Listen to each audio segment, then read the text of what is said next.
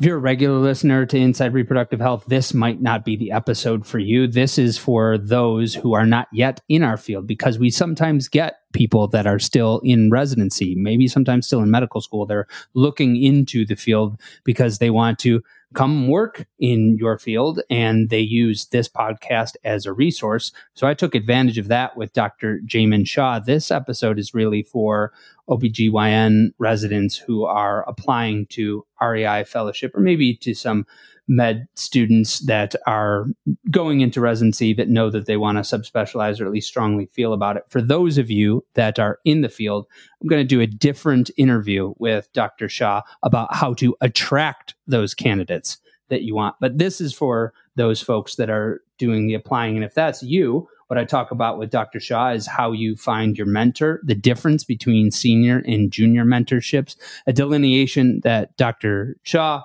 used that I wish I had used in different aspects of my life, how to attract those mentors or how to reach out to them. We talk about what kind of networking OBGYN residents need to do. We talk about what the average candidate looks like to REI programs. We talk about the importance of offsite rotations as a competitive advantage. And speaking of how do candidates look to REI programs, we break candidates into three different tiers based on the amount of research that they've done. And Dr. Shah gives us numbers of first author publications that make sense for each tier. Dr. Shah applied to over 40 programs. He got interview offers from at least 30 of them. He went on 18 interviews interviews and he got his second choice. And this is a really competitive field. So I hope you take advantage of these tips. And if you are to join this field, welcome. I hope you enjoy this conversation with Dr. Jaimin Shah. Dr. Shah, Jaimin, welcome to Inside Reproductive Health. Thank you for having me today, Griffin it's good to have you on because we became friends from you listening to the show and then us corresponding and then we got to meet in person and that was probably a couple years ago that it started. And now I consider you a friend and it's cool to have you on to do a topic for an audience that normally isn't a part of our audience but I still find some of those folks. So a lot of times we're not covering content for residents. We talk to REI fellows a lot but have not really created anything further up the channel for those folks that are considering going into REI. And I want to take advantage of your experience to have that for that little audience, invite those folks that aren't even in this world yet and talk about what they need to know to make them more attractive for getting into the REI fellowship program that they want to. So, can you give us a little bit of context of yourself and what your process was like? And then I'm just going to give you more specific questions. Well, thank you. I mean, it's it's great to you know broaden the audience. I think the um, REI potential, you know, the residents that are potential um, interested in REI fellowship are obviously the seeds to make our field grow. So I think trying to reach that group is, is important. Um, but I, you know, I came from uh, UT Houston um, OBGYN residency, so was not affiliated with an REI program. And uh, learning that process from a resident perspective um, and working with various mentors was was key to my success um, in matching into REI fellowship. So I do have a couple of tips, you know, I wanted to to, to share with other potential residents interested in, in the REI field.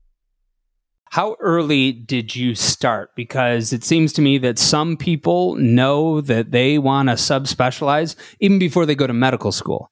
And then other people don't know until well into residency. When did you start the process of deciding this is something that I'm going to move on to do? Well, to be honest, I, I was doing quite a bit of research when I was a medical student because I stayed at the same medical school program into uh, residency. So I was doing lots of research in GYN oncology. Actually, that's I thought the route I was going to be taking until I pivoted during my intern year. Um, so I started pretty early on doing research, and, and that's one thing I'll touch on later in the episode is that starting on any kind of research is important early on, even if you think you might have an inkling that you might want to do any sort of fellowship. So, what was the first research that you did? What did that look like? I mean, I started as a you know first and second year uh, medical student doing emergency medicine research, um, and then because that was one of my initial interests, and then I kind of slowly pivoted into women's health, into OBGYN, and doing GYN oncology research with MD Anderson. Um, and then that slowly pivoted into when I was an intern, transitioning to more fertility preservation, and then trying to broaden my horizon um, onto other different REI topics. In addition to, I was also uh, contributing on MFM research because we had a, a robust MFM department. What are REI fellowship programs looking for in your view? Well, what they're looking for is first of all, a well-rounded applicant with research experience. I think research is um, a big part of of what they're looking for, of, of, what your prior experience was, even if it was REI research or non-REI research. Um, trying to find someone with a um, passion to learn new research techniques and interviewing research projects early on. Um, also, having an, an applicant with good letters of recommendation from REI and non REI mentors who can speak on behalf of their abilities um, and speak on their experience of working with that specific resident. And then, most importantly, obviously, trying to find a hardworking resident who could be a good fit for their fellowship, who could flourish um, and utilize all the resources that would, would be available in that fellowship program. There are how many REI fellowship programs? 40, 44? Do you know the exact number? I don't know the exact number. I feel like it can range between 40 and 50. I think my year there was like 41 because there was, you know, handful of programs that took internal candidates. And I think it varies from year to year, but I think that's a general ballpark of about 40 to 48 or so. However many there were your year, you applied to all of them. Why?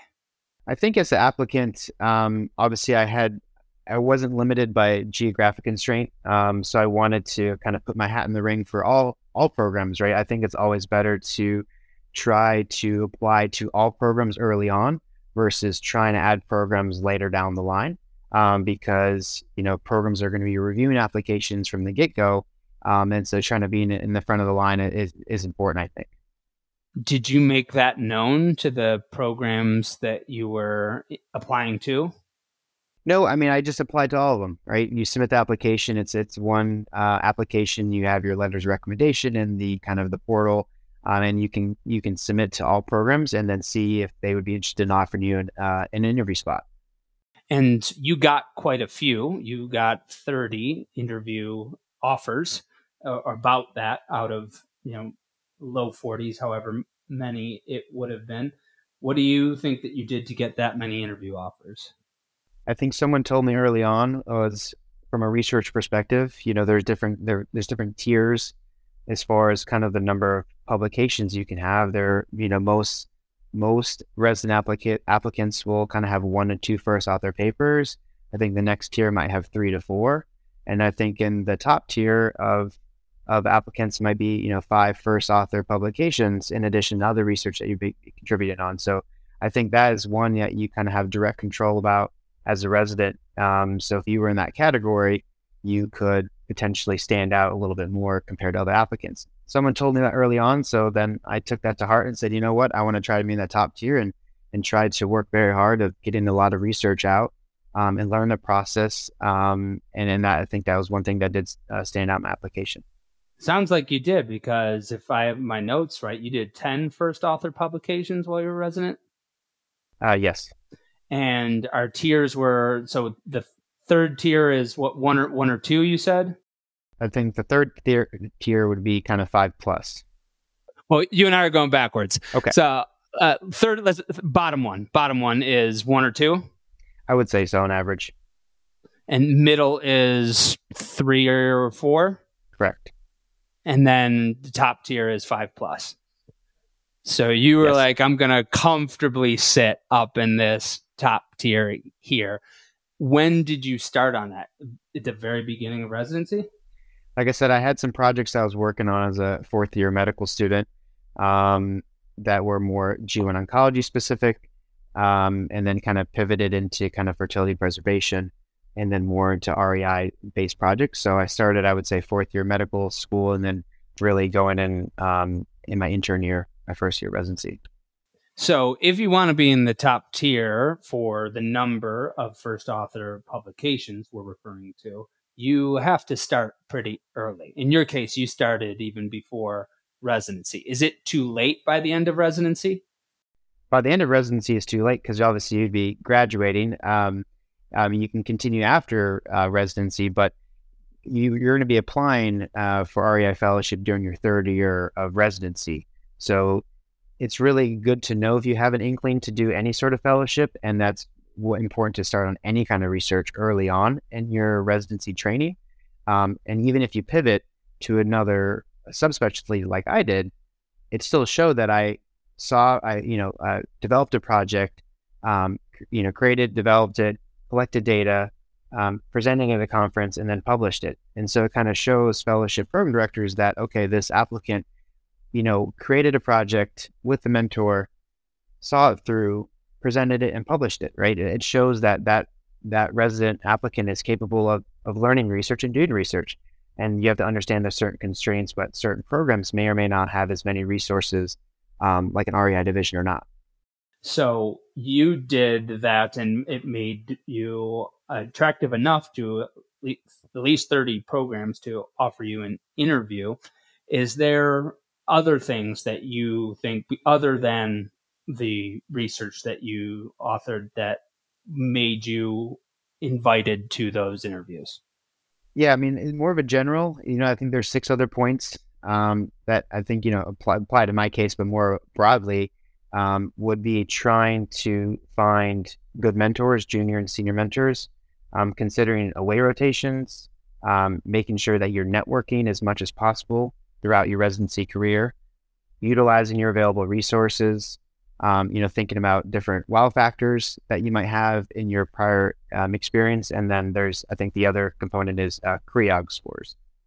Let's talk about the the networking for a minute because there are some conferences in our field that are very fellows heavy, but residents sometimes go there for whatever. Maybe they work on a paper and they get to submit their abstract. Somebody sponsors them. They get a scholarship of some some kind. And I have talked to a couple of those people, and they're not totally sure if they even want to subspecialize in REI. Let's pretend they're a first or a second year resident, and somehow they get to one of these conferences. I know people will say you can't go to PCRS or whatever, uh, some other conference if you're a first year resident. You can. I've seen them there. So they're there sometimes. But so let's say they're early on in residency. What should be they be doing to network there if they find themselves at one of these conferences? I think beforehand, trying to reach out amongst other local fellows in, in respective programs and trying to get to know them, get their numbers. That's what I did. And some of those fellows kind of took me in there under the wings and introduced me to people. Um, I was picking their brains about how, how they went about it. You know, they introduced me to their mentors. So I was basically trying to talk to as many people as I could to learn their experience. How could they help me, or how could you know they give me some advice to make sure further my agenda of making sure I, you know, successfully match into REI fellowship. How did you decide upon which mentors you wanted to mentor you?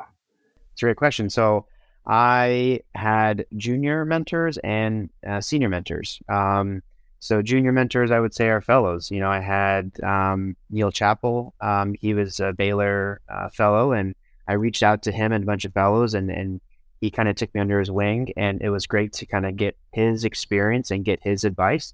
And so I worked on some projects with him, right? So he was more of my my junior mentor.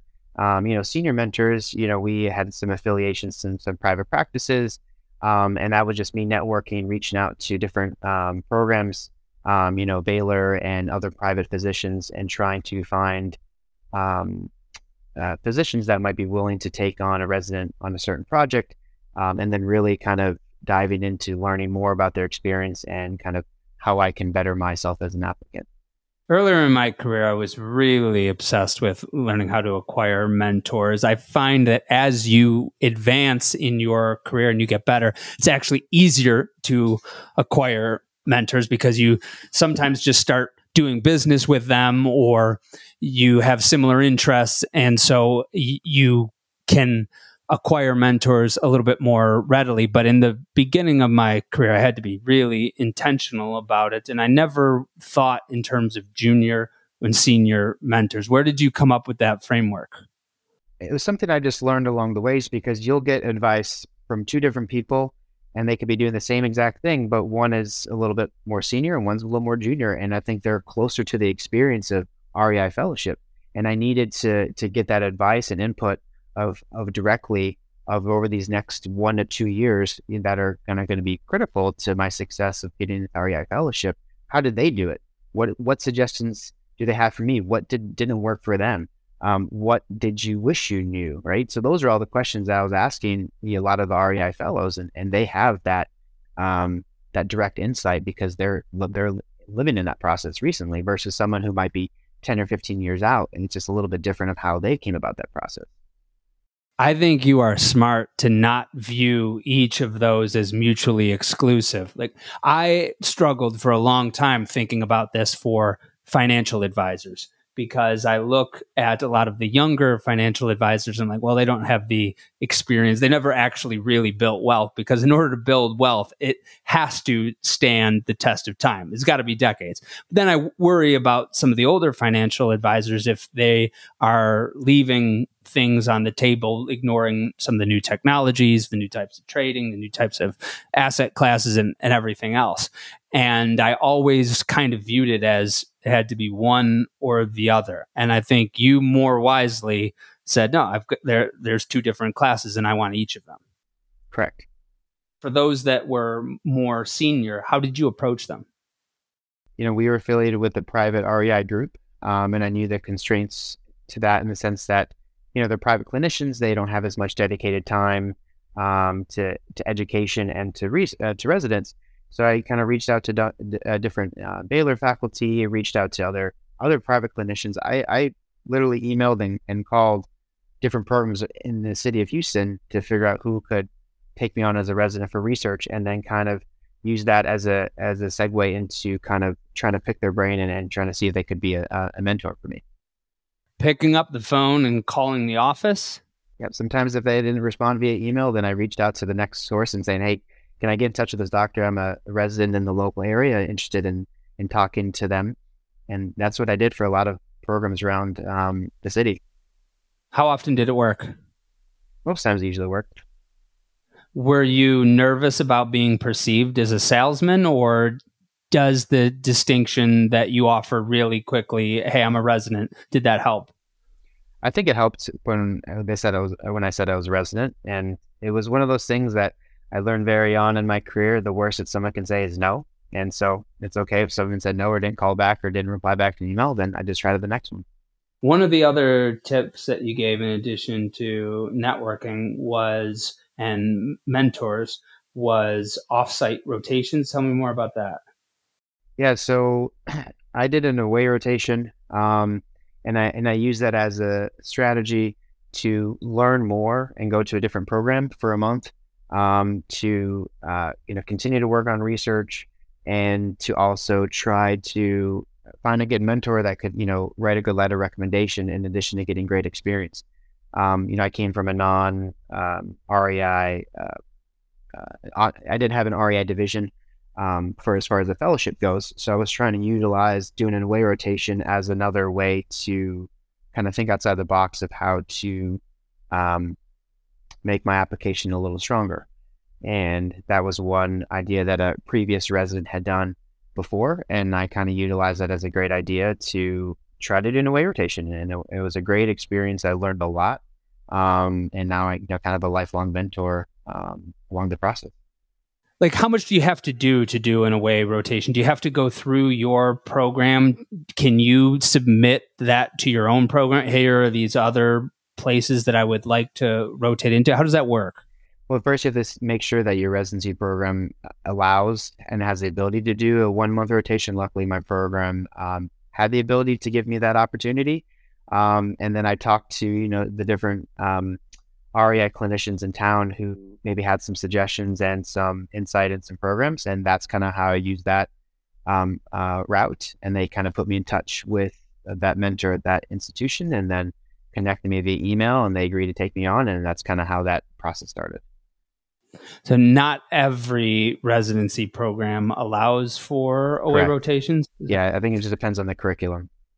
And then, does it also vary per program's curriculum what types of institutions that you can do that rotate does it have to be an rei division within an academic system? Can it be at a private practice? What's that like?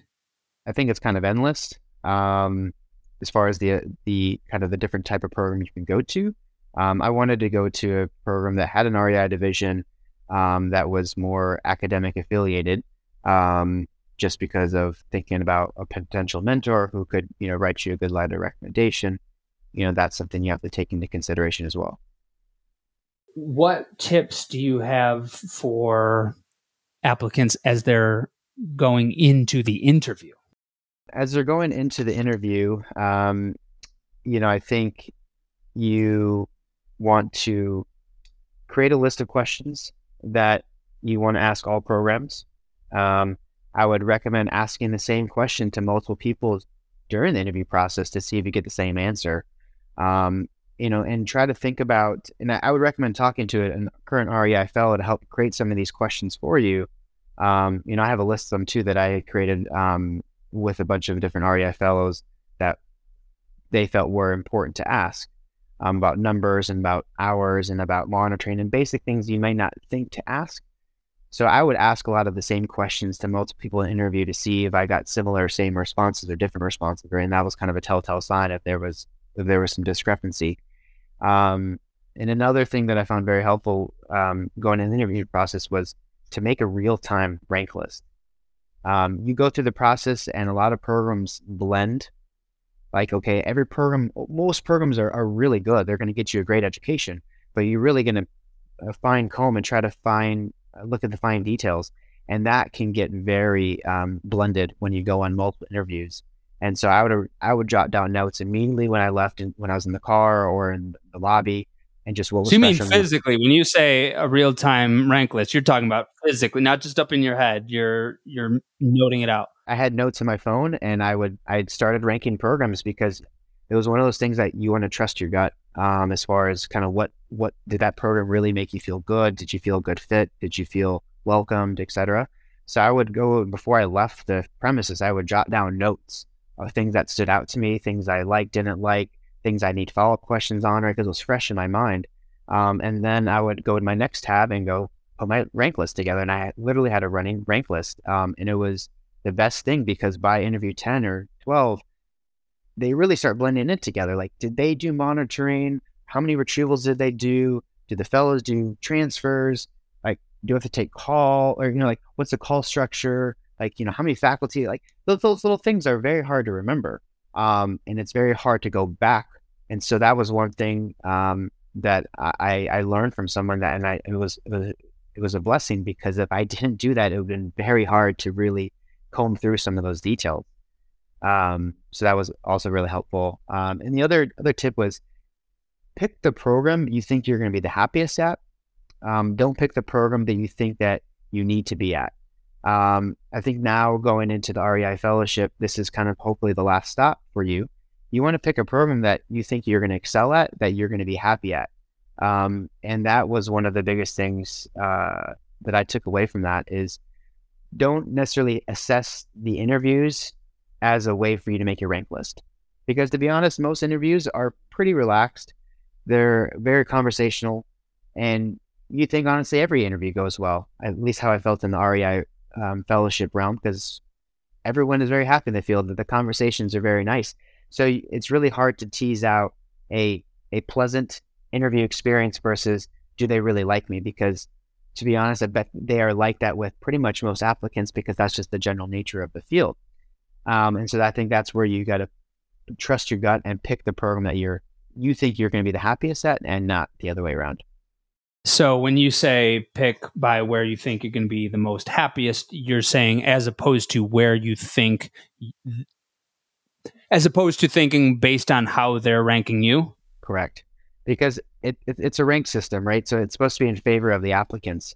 Um, so I think you have to trust of where you think you're being happiest, and it's all going to work out in the end. And it, it does when you're talking to most of my other friends and colleagues around the country. It all works out kind of how you make the rank list. In your real time rank list, did you put those different factors that you have in one kind of general note section, or did you have very specific criteria like in different columns of your rank list so that you made sure you were comparing each of the programs on similar criteria? It's a great, it's a great, great question. So I actually made a note section and I kind of had my freehand notes for every program. And then it was actually my my wife's idea to make a, an Excel list and do exactly what you said, kind of put um, surgical volume, number of embryo transfers, geographic concern, you know, geographic location, um, you know, call structure, um, research opportunities, and put some of those so I could actually rank um, each program for those specific categories. And that was actually helpful to look at my first rank list and then look at my final rank list. And it actually turned out to be very similar in the end, but it was a good exercise to go through it um, uh, to, to really look at some of the, um, the nuances to the interview process.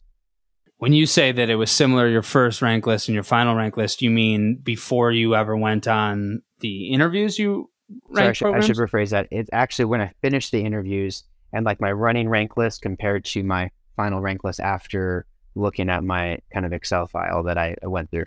How long did you take to digest from you finished your last interview and you've got your running rank list versus okay, now I have to make my final decision. How long did you give yourself? I had a few weeks, um, and I kind of after my last interview, I gave myself a good four or five day just pause, um, just to kind of process and digest and just kind of reflect, and then went back to the list and back to the criteria to help me um, rank. For the running list, did you you're going into interview number eight? You walk out of there and you're like, okay, I think that they're number three, and so you just put them at the number three spot? Was it in real time like that? Yep, exactly. Did that skew your perception in any way of thinking like, okay, now I have to? Well, you know, I've already got these eight, and I feel so strongly because this one has been at number one since you know, the third week. Uh, did that did that skew your perception in any way? No, it, it kind of just it kind of really when you have a couple good, you know, three or four programs that you really liked that would be very hard to choose from, right? Those are a good comparison when you go into a new interview as far as, well, I like this about that I can do transfers and I can do as many retrievals as a fellow, right? I think that's a really good thing, right? So that was really a thing that was important to me.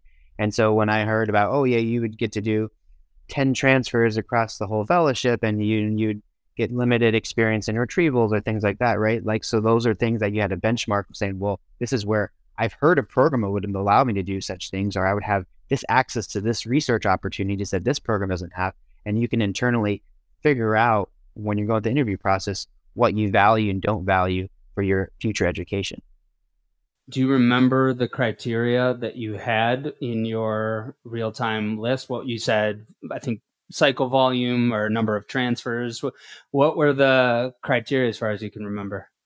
Procedures was definitely one one big one. Looking at transfers, retrievals, um, looking at the your research opportunities. What have prior fellows done? I wanted to get really into like prospective and randomized controlled trials. I wanted to go to a center that would give me the ability to do that as a fellow versus just retrospective studies. I wanted to have the ability to do translational research. I wanted a program that had, you know, you know, decent surgical volume, not heavy surgical volume, but not very low, coming something in the middle. Um, I wanted to have the ability to have my own fellows clinic, like where I was the attending and I had supervision, but I was the one making the decision because I think that's really important. Um, I think uh, geography was also a, a, factor, a lower factor. Um, uh, I had uh, a wife category in there as well. My wife had a say um, for my, my partner had to say because you know happy wife happy life right? So that was also an important factor um, in there as well of where she might want to go where opportunities would be good for her. Um, so that was another piece. I think those are the some that kind of come to mind. Many of those things are an individual's preferences. Are there some things that you think are must-haves or should be must-haves regardless of someone's preferences? So the amount of clinical work or if there's a fellows clinic where they can be attending or if uh yeah based what kinds of research opportunities are available. A lot of that will have to do with someone's preferences but are there a few things that you feel should be in everybody's must have list? And if so what are they? I think procedures as a fellow is key. Um I, it's a it's a small thing in some people's eyes but i think it's a big thing and in most fellows' eyes. I think there's a lot of buzz about you know transfers and retrievals. I think that's definitely up there. Um, the ability to do other ancillary procedures, like HSGs, water ultrasounds, just being able to do lots of hands-on procedure and surgical things are important. Um, and I think the fellows clinic of really getting a robust uh, clinical experience, not just working with other um, uh, attendings, but actually having your own true clinic where you're kind of running the show, I think is really important. I think those are the two main things because um, you know every program is going to have research, um, just different uh, facets of research. How common is that, or not, is that to have a fellows clinic where you're the attending? I feel like half the programs kind of had it to some extent. Um, but you know, the program I ended up matching out was they kind of at a true fellows clinic where you're running, you're running everything. You have a, you have a, a, a t- assigned team. You have nurses, you have financial counselors, right, that are kind of assisting you in doing those things. Um, and then you obviously have attending supervision to some extent, but it was really kind of my own clinic that with my own patients that they were booking under my name. And, and I think that was a great, really great experience as, as a, as a fellow to really have the autonomy to make those decisions, cycle my own patients. Um, and that, that taught me a lot. So you were talking with other folks that were also applying to fellowship and you gave the advice to ask the same question of multiple people in a program. And you you rattled off a few of those questions just making a a different point. What were some of those questions that you made sure that you asked every person in any any given program? It's kind of touching the same stuff you know the the research experiences what um you know what have prior fellows done um, are there any limitations on what I could do as a research research perspective? Could I do randomized control trials? Can I do a prospective trial? Has that been done before? Um, understanding the numbers. When can I start doing procedures? When will I start getting that experience? Uh, asking about you know the call structure, understanding you know will you have moonlighting opportunities? Um, you know understanding that call structure I think is is important. Um, understanding um, the the structure of the program um, certain programs are structured differently. Do research or do clinical first, understanding some of what flexibility you may have in that. You understand if you want to do other electives that you might have an interest in. I think that's also important to ask too. What does the average candidate look like in your view? And I'm going on a bit of an assumption that you are were not an average candidate and didn't appear as an average candidate to most of the programs because you had done a lot of research. You've thought a lot about that. And by research, I mean research into different kinds of fellowship programs, but also what you authored as a resident, having 10 first author publications, having four other papers that you contributed to, that being at least double what we would consider the basement for our top tier here. You don't have to be humble about this. I actually want to know what do you think the average candidate looks like to in the eyes of pro- programs? Being on from the applicant side and then being then on you know the fellowship standpoint to kind of see kind of the trend of applicants, I, I think the average candidate you know would have one to two first author papers with being on maybe two other papers that they contributed as second or third author. I think most applicants would have at least one national REI conference presentation, either a poster or an oral presentation. Um, a lot have more. Um, and then coming in with um, at least one to two very strong letters recommendation within the REI community. Jaimin, I've asked you a lot, and you've given us a lot on how to select a mentor, how to approach a mentor, how to network, how to think about getting other opportunities if there isn't the rotation that you want through your program uh, how to think about getting started on research. How would you like to conclude with this audience that I haven't created that much content for in the past, but these are the folks that are either going to be your colleagues or not in in the next couple years, but they they might be your peers and they're making that decision now. How do you want to conclude with them?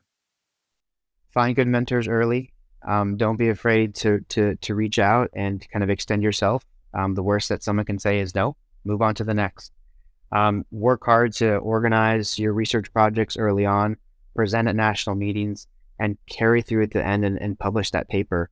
Um, so to really try to get a few first author publications and get on a couple other projects with other colleagues. And establish connections, build connections, um, learn from the junior and senior mentors that you have within your program or in your local area. And I think the most important thing is be a great resident and be a team player. I think that really helps um, you develop as a resident and then hopefully develop as as a great fellow. And I think you were both, and you are also a great guest to have on for us to give some generous counsel for those that are thinking about this step. And hopefully, many of them will consider it because we love adding to the number of good REIs in this field, and the field has nothing but upward to go. So I appreciate you coming on to cover the topic. Thanks for having me. You've been listening to the Inside Reproductive Health podcast with Griffin Jones. If you're ready to take action to make sure that your practice thrives beyond the revolutionary changes that are happening in our field and in society, visit fertilitybridge.com to begin the first piece of the fertility marketing system, the goal and competitive diagnostic. Thank you for listening to Inside Reproductive Health.